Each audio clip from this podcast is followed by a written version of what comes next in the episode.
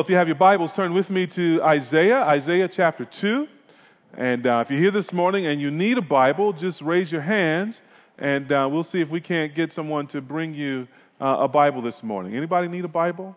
Okay, see uh, over on the end there. Excellent. Uh, raise your hands, keep them up. Anybody else in need of a Bible? Great. Okay. Isaiah chapter 2, as we resume our study of this great book. Let me ask you a question. Who or what would you say is the church's greatest enemy? Who or what would you say is the church's greatest enemy? We hear a lot about enemies these days. You turn on the news and you won't be five minutes into a segment and you will hear, as we prayed a moment ago, about wars and rumors of wars and about the proliferation of weapons and the development of weapons. And it seems that the world is sort of caught up with this notion that there are enemies on every hand. But, beloved, our greatest enemy is not Kim Jong un. Our greatest enemy is not Vladimir Putin. Our enemy isn't Robert Mugabe. Our greatest enemy is not the Ku Klux Klan or some white supremacist. Our greatest enemy is not someone appearing on the nightly news or even someone making threats on the block.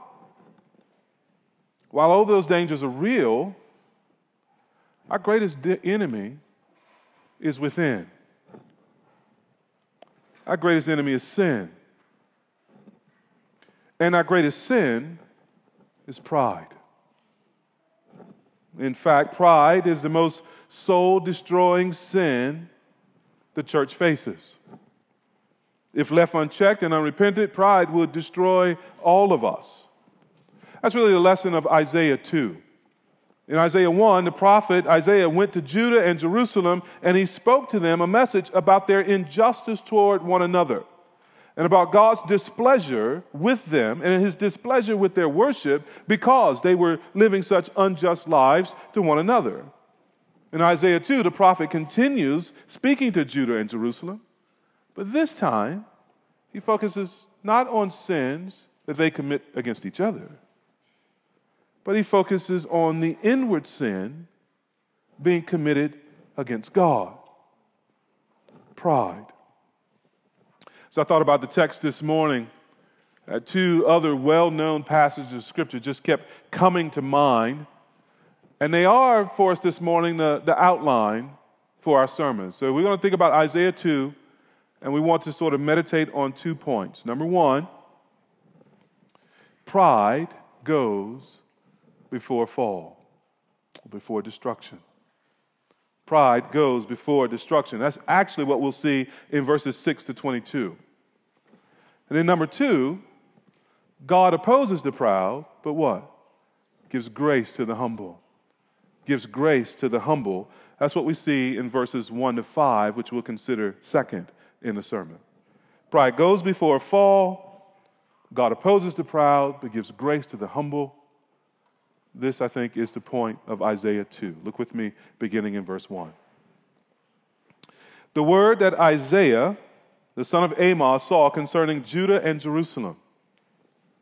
It shall come to pass in the latter days that the mountain of the house of the Lord shall be established as the highest of the mountains, and shall be lifted up above the hills, and all the nations shall flow to it. And many people shall come and say, Come, let us go up to the mountain of the Lord, to the house of the God of Jacob, that he may teach us his ways, and that we may walk in his paths. For out of Zion shall go the law, and the word of the Lord from Jerusalem. He shall judge between the nations, and shall decide disputes for many peoples. And they shall beat their swords into plowshares, and their spears into pruning hooks. Nation shall not lift up sword against nation, neither shall they learn war any more. O house of Jacob, come, let us walk in the light of the Lord.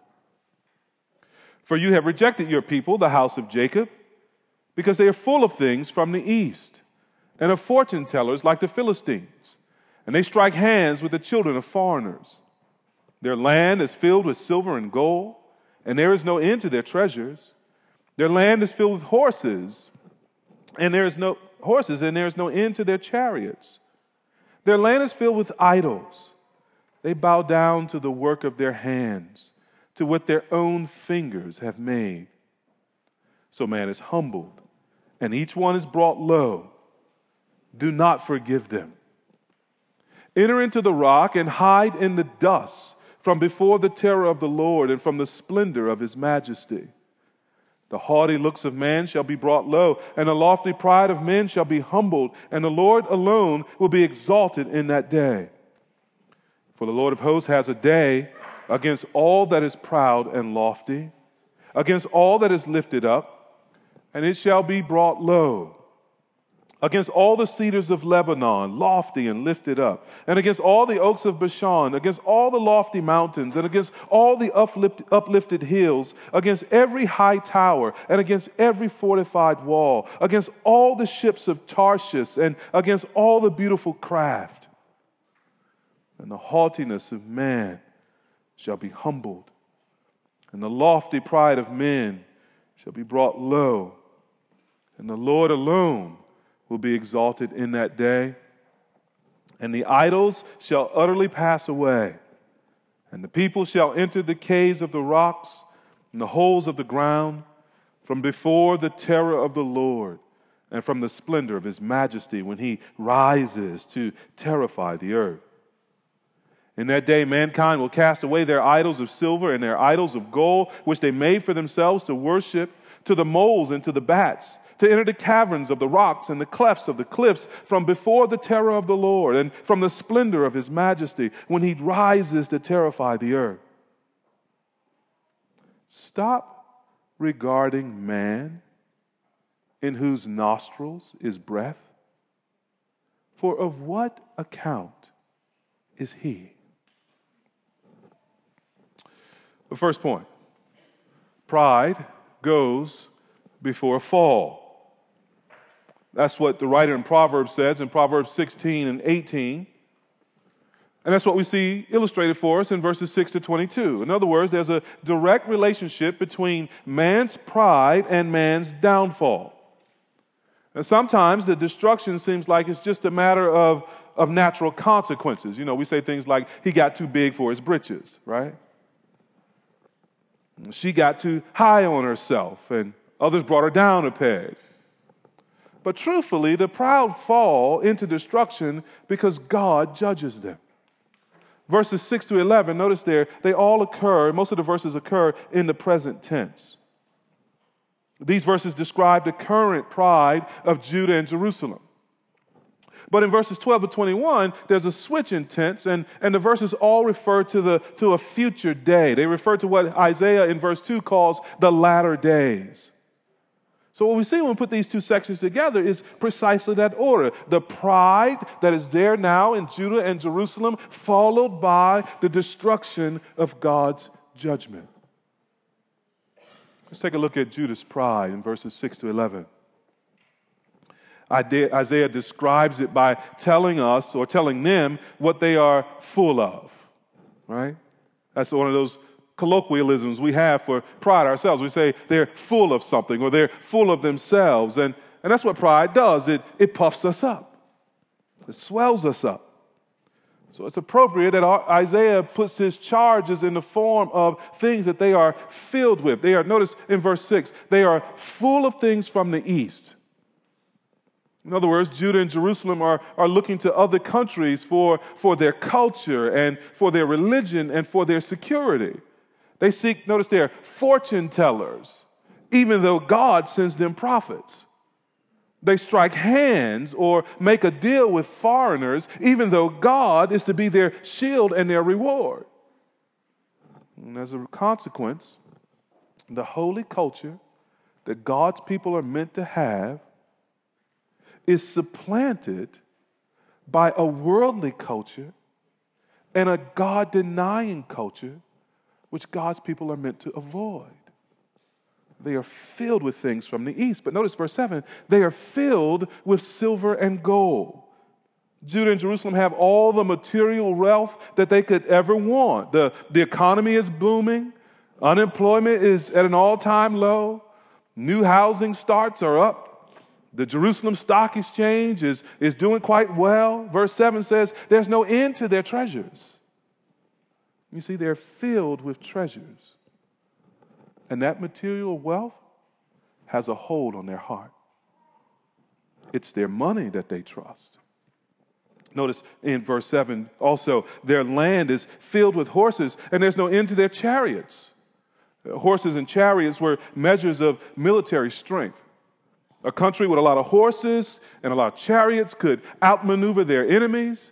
They could take their spearmen across land at, at rapid speed and pace and strike fast.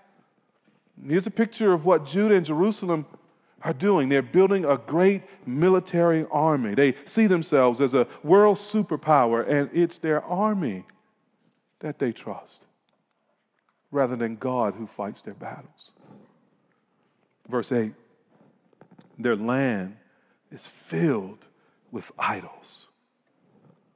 You see, beloved, they're so cosmopolitan and so self reliant. They turn to gods that they make with their own hands. They bow down to statues and, and figures that, that they actually carved. And notice the land is filled with such idols. Almost every person makes their own God. Almost every person, as a consequence, has lost their mind. Listen, beloved, if you can make the thing with your own fingers, if you can make a God that comes from your imagination, then by definition, it is not God. The things you create cannot be your creator. Someone once said that God made man in his own image and likeness, and men have been returning the favor ever since. Spurgeon says the heart is an idol factory. And Israel's factory is at full churn pumping out idols, worshiping things that are not God as though they were God. It's striking how easily man is satisfied, not with God himself, but by a God he makes himself. So, they have good international re- relations, they have a booming economy, they've got a strong military, they have a country that is, is pluralistic, they're proud but God is angry. Beloved, the church must be careful today, too. The church today is tempted to trust these same, these same things. God and country religion fills many of our country's churches. We, we think God must be pleased with us if, if Wall Street does well, if, if other countries like us, if we have the biggest military and religious freedom, at least for ourselves. God's people can be filled with all of that and not be filled with God. That's Israel's problem. And beloved, it's interesting. Sometimes our pride is revealed in what we trust. Who and what we trust is often a pointer to some area of self reliance and pride. So we should look at Israel here and pause to ask ourselves who or what are we trusting for religious guidance? Do we seek guidance from God and His Word or from secular sources and materials, from things from the East? Who or what are we trusting for material provision? I mean, do we live as if our financial lives depend upon our employers or our businesses?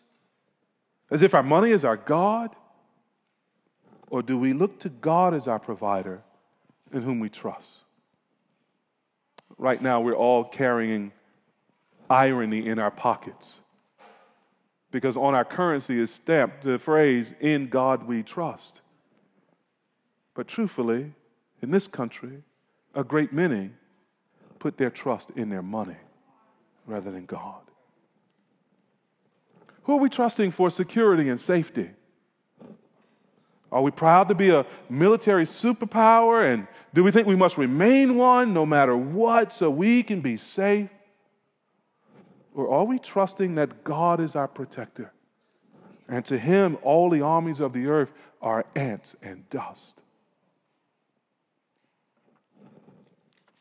Who or what are we trusting individually? Who and what are we trusting as a church? Notice, they proudly trust everything but God. and for that comes their fall. See that described in verses 12 to, to 21. Verse 12 again shifts our attention to the future. Isaiah writes there, For the Lord of hosts has a day against all that is proud and lofty, against all that is lifted up, and it shall be brought low. This is what Isaiah means in verse 6 when he writes, For you, speaking of God, have rejected your people, the house of Jacob. Frightening words those are. Israel didn't see the rejection then, but on that day, that final day, that, that rejection will be plain and it'll be painful. Notice in verse 13, their trust in their natural resources will be brought low. The cedars of Lebanon and the oaks of Bashan were, were known in the ancient world for their, for their quality and their beauty. These, these trees were sought around the world, including in Israel. Notice that Isaiah says they were lofty and lifted up. People took pride in, in this natural resource. But God will bring it down in judgment. Well, notice in verse 14, their trust in other gods will be brought low. God comes against all the lofty mountains and against all the uplifted hills. The hills and mountains and, and high places in the Old Testament were the sites of religious worship and pagan idolatry. It's where the people committed their, their, their false worship with the, the gods of their own making. And here the text says God will bring such high places down. In fact, verse 18, notice, tells us, and the idols shall utterly pass away. And again in verse 20, in that day, mankind will cast away their idols of silver and their idols of gold, which they made for themselves to worship, to the moles and to the bats. Get a picture here of the one true God who will stamp out every false God that steals his glory. And to their shame, they will finally throw these things away. And notice verse 6, verse 15. Their trust in their military will be brought low. You see that reference to high towers and fortified walls? Those were the, the lines of defense in, a, in an ancient city.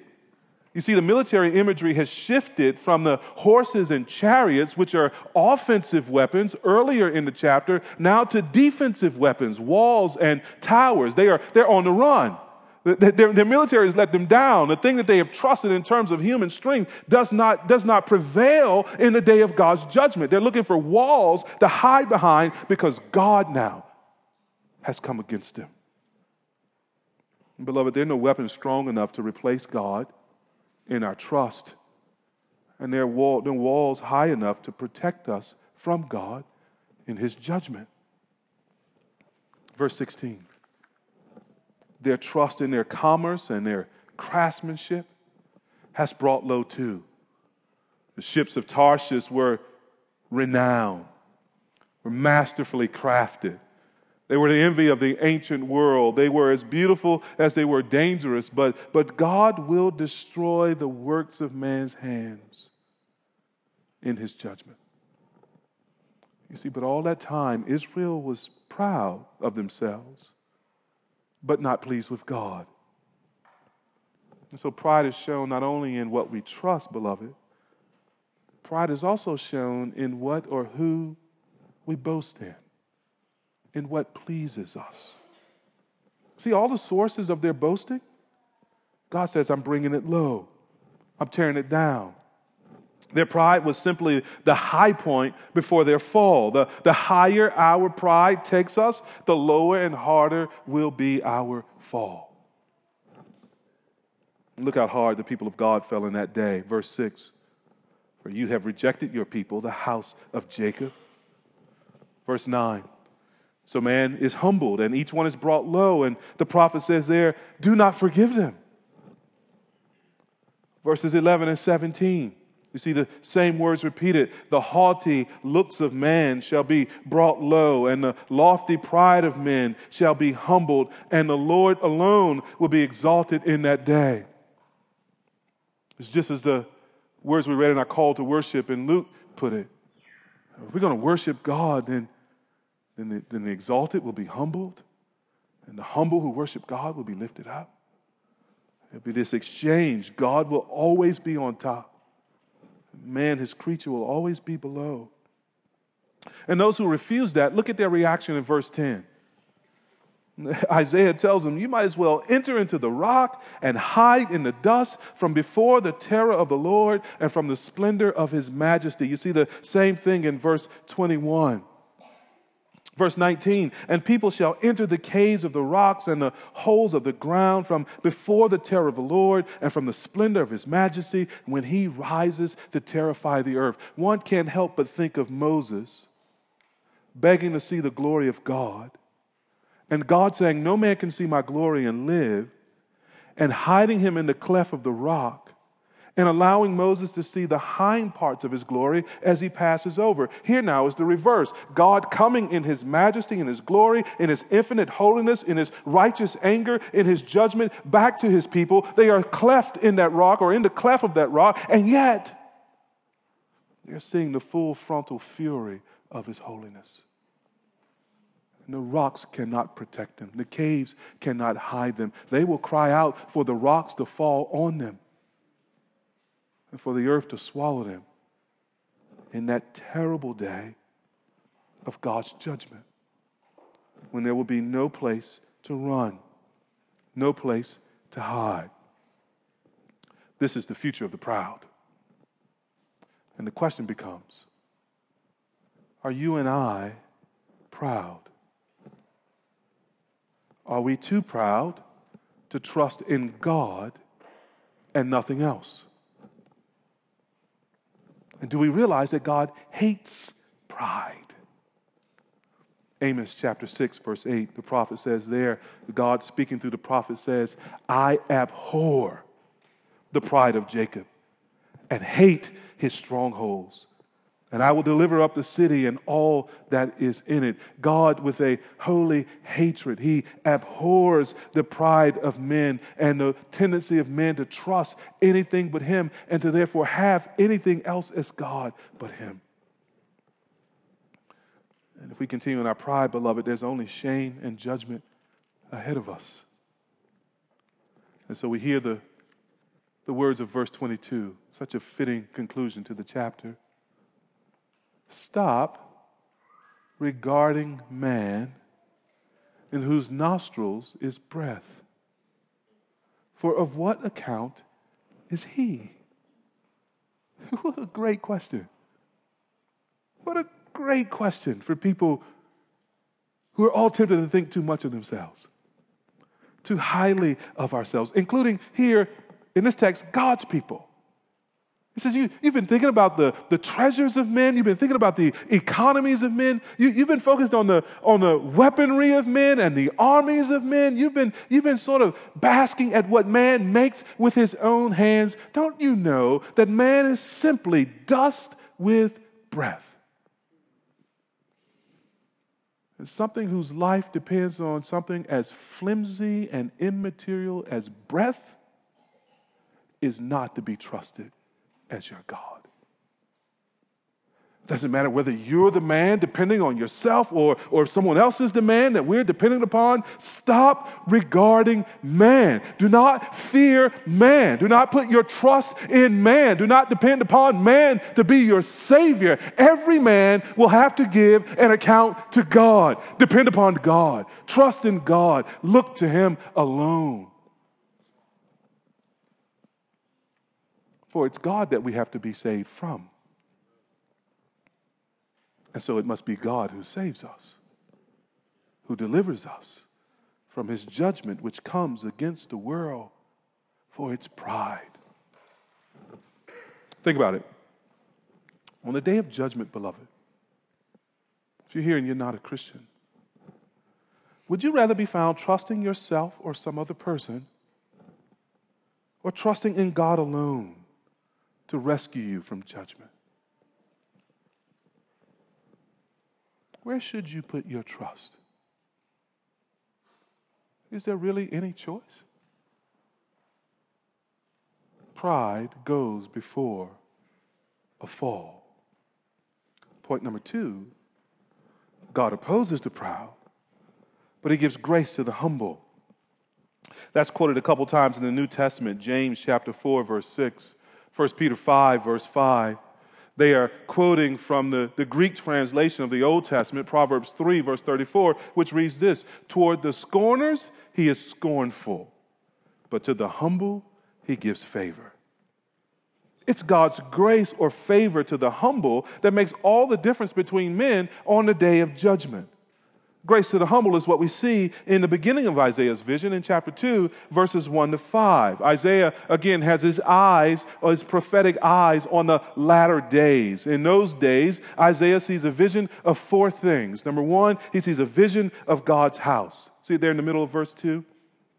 The mountains the mountain of the house of the Lord shall be established as the highest of the mountains and shall be lifted up above the hills. We said before, the mountains, the hills, the high places were the places of religious worship. The mountain of the Lord refers to Jerusalem. But factually, Jerusalem is not the highest point in that part of the world. Mount Hebron, for example, would, would be larger than, than this mountain, and, and so would some other peaks. So when Isaiah sees the, the mountain of the Lord will be established as the highest of the mountains and shall be lifted up above the hills, he doesn't mean the mountain will actually grow physically. He means the worship of God, the God of Israel, will eclipse and outgrow the worship of idols on all the other hills. God will be exalted and the idols will be nothing. So Isaiah sees this vision of God's house. But number two, he sees a vision of God's people. See that there at the end of verse 2 and into verse 3? And all the nations shall flow to it, and many people shall come and say, Come, let us go up to the mountain of the Lord, to the house of the God of Jacob, that he may teach us his ways, and that we may walk in his paths.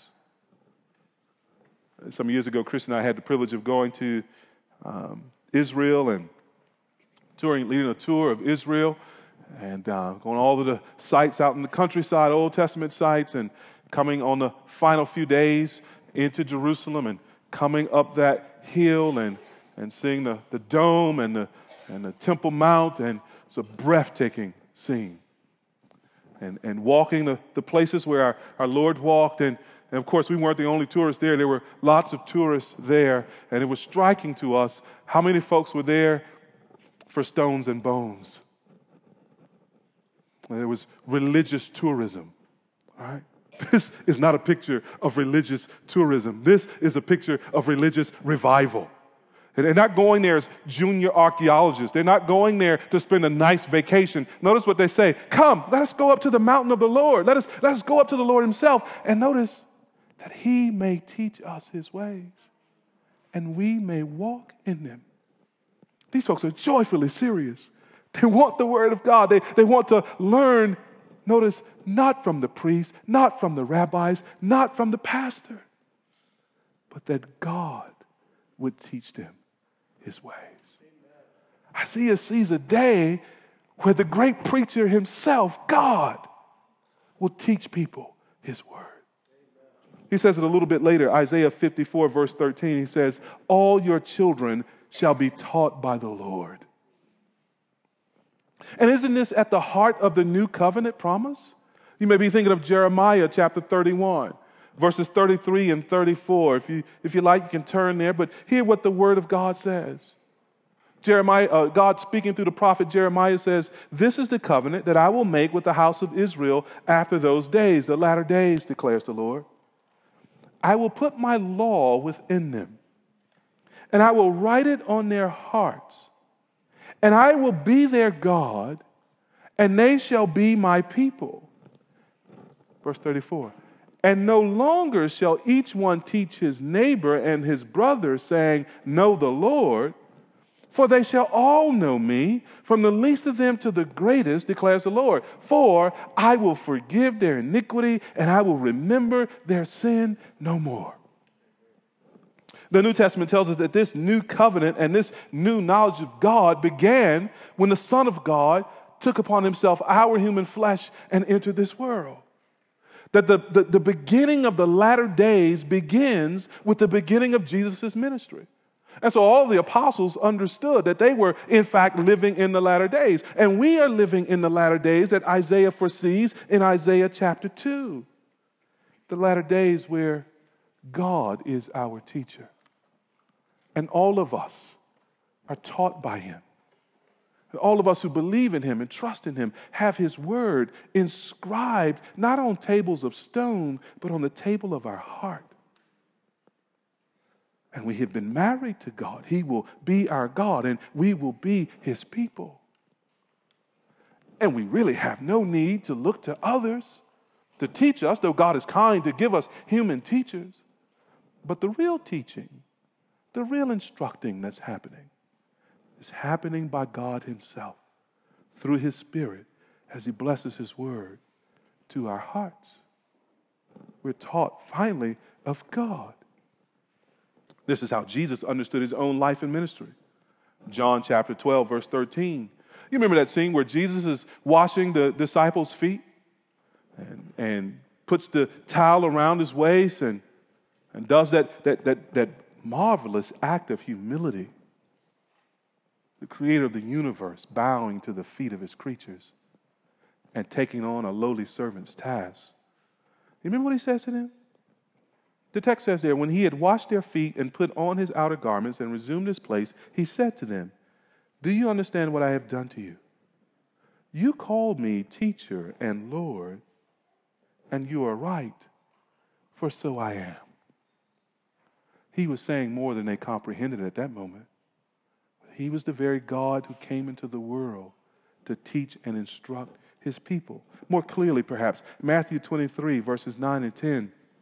Jesus says there, Call no man your father on earth, for you have one father who is in heaven. Then he says this, verse 10 Neither be called instructors, for you have one instructor, the Christ.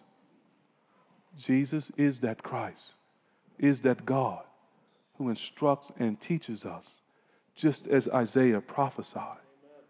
So when Isaiah saw the vision, beloved, I want you to bring this home. He saw us.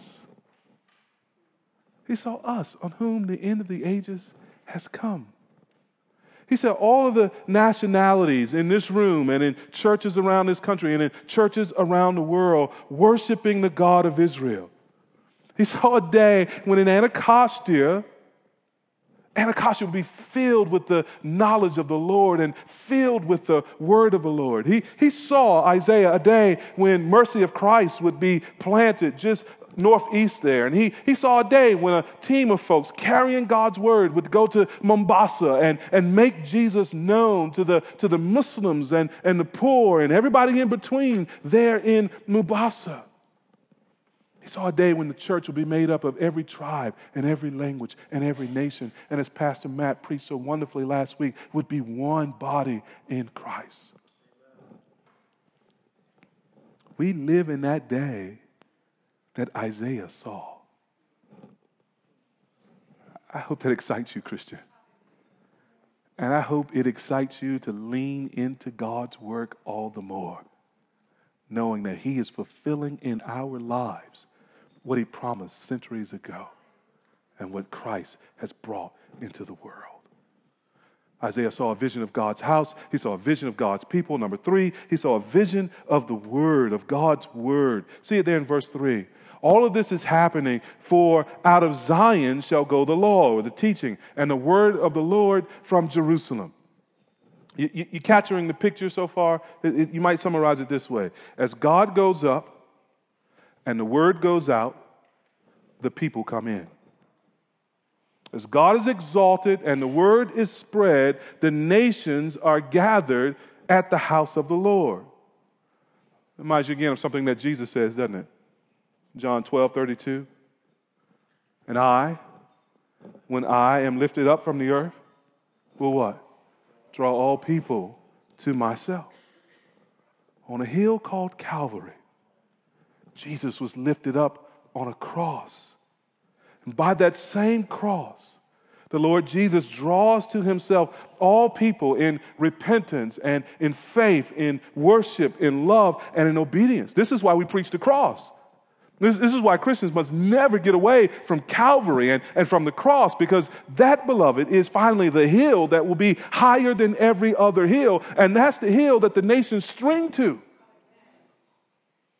Because that's where our Savior died as a ransom for our sins. And three days later was resurrected for our righteousness. Right here in the Old Testament, in Isaiah 2 and in so many other places, beloved, is the basis for our call to evangelism, the basis for our call to missions, the basis for our call of making disciples from the four corners of the block to the four corners of the globe. If you're new to this church, that's our mission statement. We exist to glorify God by making disciples from the four corners of the block to the four corners of the globe. And as we adopt that statement, we don't adopt it because we're being clever and original. No, we're plagiarizing and summarizing. The vision in Isaiah 2 is the going out of the word to the four corners of the block and the four corners of the globe, making for God a people who were no people. We simply intend to do what God said He would do and to enter that work with the joy of our Lord. This is God's agenda, and so it must be our agenda. Must be the focus of our prayers and the, the hope attached to our giving, and it must be the purpose to which we orient our lives. As God goes up and His word goes out, His people come in. And Isaiah sees a fourth thing a vision of God's rule. He sees God's house, he sees God's people, he sees God's word, and here he sees finally God's rule. If you want to reduce God's rule to one word, you could use, use the word peace. The Lord becomes judge between the nations, verse 4, and decides their disputes. Now, you know, every judgment, every ruling he gives will be accurate and right. It settles all dispute. And as a result, the nations turn all their weapons of war into tools for farming.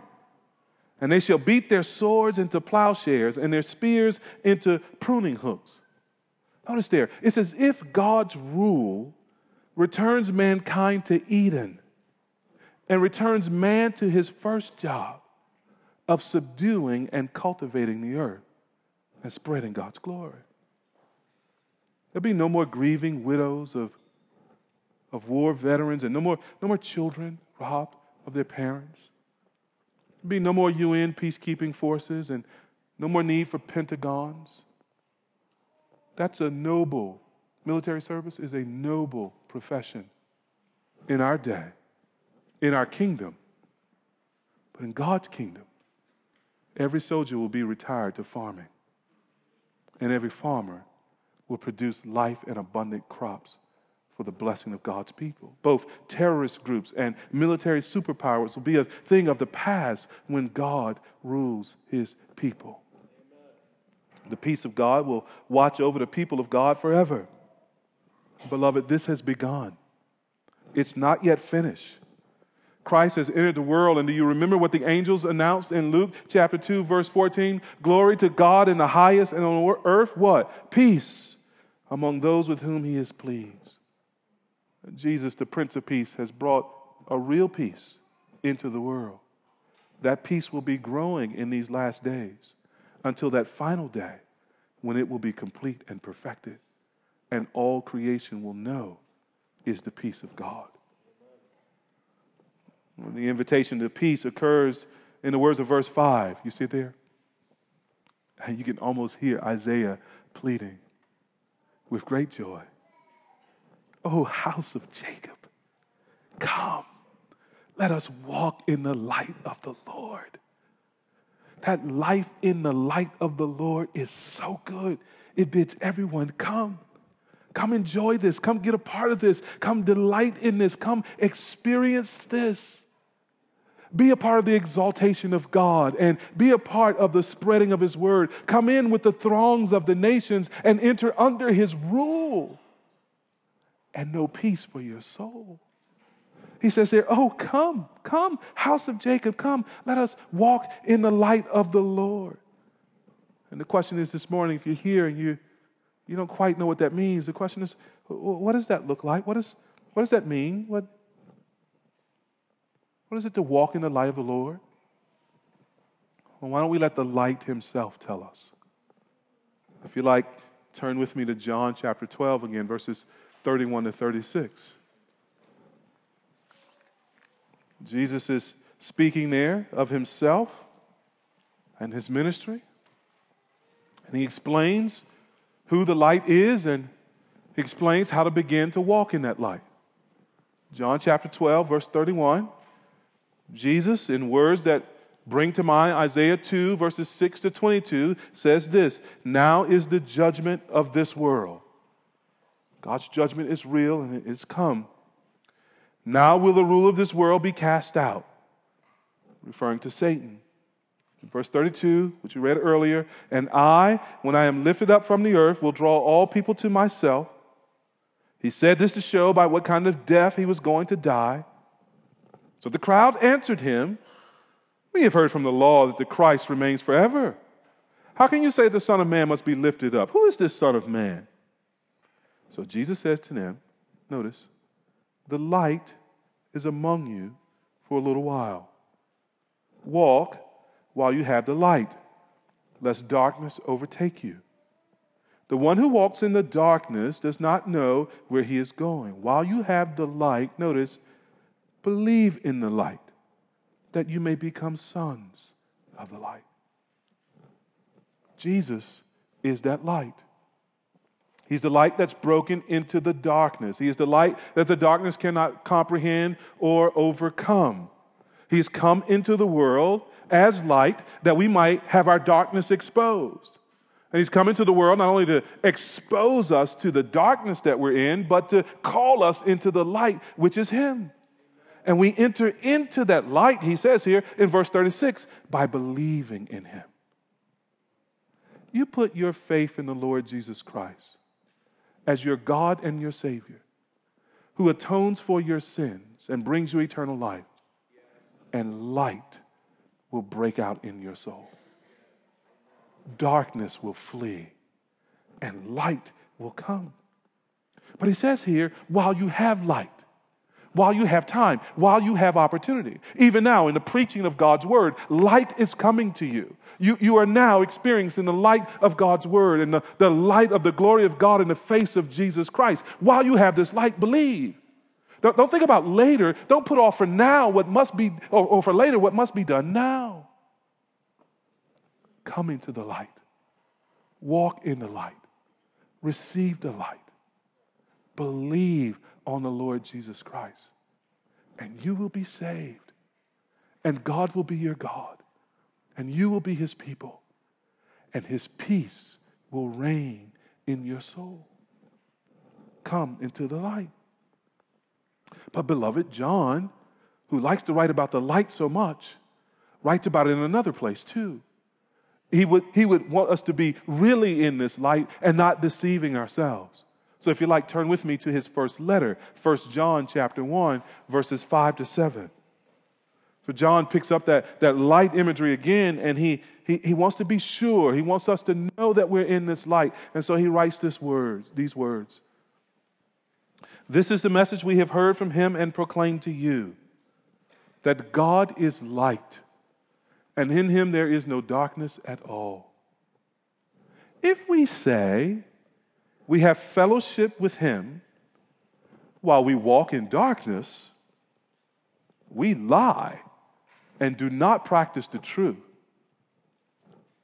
But if we walk in the light as He is in the light, notice, we have fellowship with one another, and the blood of Jesus, His Son, cleanses us from all sin.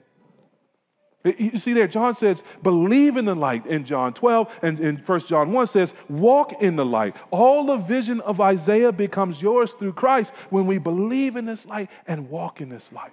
When our fellowship is with God and with one another, and when his blood cleanses us of all of our sin and unrighteousness. And so the question becomes I believe it's implied in Isaiah 2 are we humble enough to repent of our sin? Are we humble enough to follow Jesus in faith? Beloved, only one thing leads people out of darkness to come to Jesus as their God and to live according to his word. And that one thing is humility. If we're not humble enough to admit that we are sinners, we will not come to Jesus. If, if we're not humble enough to admit we don't know everything and need to be taught by God, we won't come to Jesus. If we're not humble enough to admit God is our creator and we are his creatures and we owe him everything, we won't come to Jesus. If we're not humble enough to admit we walk in darkness apart from Jesus, we will remain in that darkness and will not come to the light. And if we won't come, we remain in our pride and God remains opposed to us. Are you humble enough to come to Jesus? Isaiah 66, verse 2 says this God speaking through Isaiah, but this is the one to whom I will look God is saying now, the one to whom I will look with favor and pleasure, he describes this way He who is humble and contrite in spirit and trembles at my word. Is that us, beloved? Is that you, friend? Are you humble? Are you contrite or broken in spirit about your sin? Do you tremble at the holy word of God? If you do, take heart. The world says those are bad things. Don't feel bad about yourself. Have a little self esteem, you know. Chin up, keep calm, carry on. God says, No, that's the one I'm looking for. That's the one I look for with pleasure and, and favor and grace. And I will give more grace to everyone who is humble and brokenhearted because of their sin and tremble at my word. That's the one that pleases me. That's the one I will say. Are we such ones? If we exalt ourselves, he will tear it down. We'll be like those fools at the Tower of Babel trying to build a tower all the way to heaven, and God laughs and comes down and confuses the whole thing. But if we would lower ourselves before God, he will, in his own time, in his own grace, exalt us to share with him in his love and his glory. 1 Peter 5 6 says, Humble yourselves, therefore, under the mighty hand of God, so that at the proper time he may exalt you. The way up with God is down. If we will humble ourselves, he will in Christ exalt us. You see, beloved, God promises grace and exaltation to the humble. And the question again is are we humble enough to come to him and receive it? That grace and that exaltation in Christ that He plans for sinners who repent. Pride goes before destruction and a haughty spirit before a fall. God opposes the proud but gives grace to the humble. Beloved, let us not be proud. Let us be humble. Let us come to Jesus in repentance and faith and be a part of God's vision to save the whole world through Him. If you have trusted Christ, your future is glorious. If you have not yet, do so now. Humble yourself and live in the light. Let's pray together.